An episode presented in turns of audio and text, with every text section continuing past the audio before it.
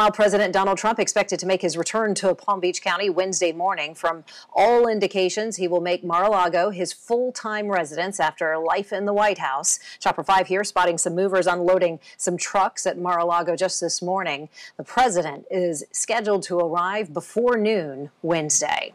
And when the president does arrive at Palm Beach International Airport, he will be staying for a while. He'll be a resident of Palm Beach now. WPTV News Channel 5's Matt Sczesny went to the island to see whether Palm Beachers are ready to welcome their new neighbor. In the heart of Palm Beach, along the trendy and expensive stores of Worth Avenue, most all know who will soon be the island's new permanent resident. I'm very open to say what I think. Frank Randolph says he wonders how former President Donald Trump will fit in. He doesn't have anything in common with these people here, all in all.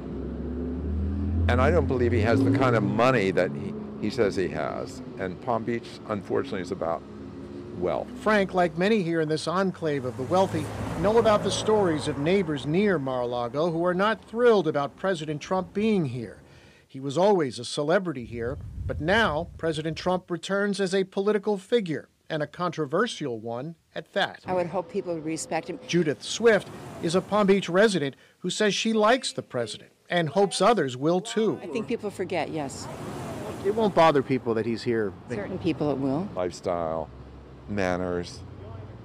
The man doesn't have normal manners. And I've met him. And the rest of Palm Beach may be about to meet him this week. On Palm Beach, Matt Sczesny, WPTV, News Channel 5.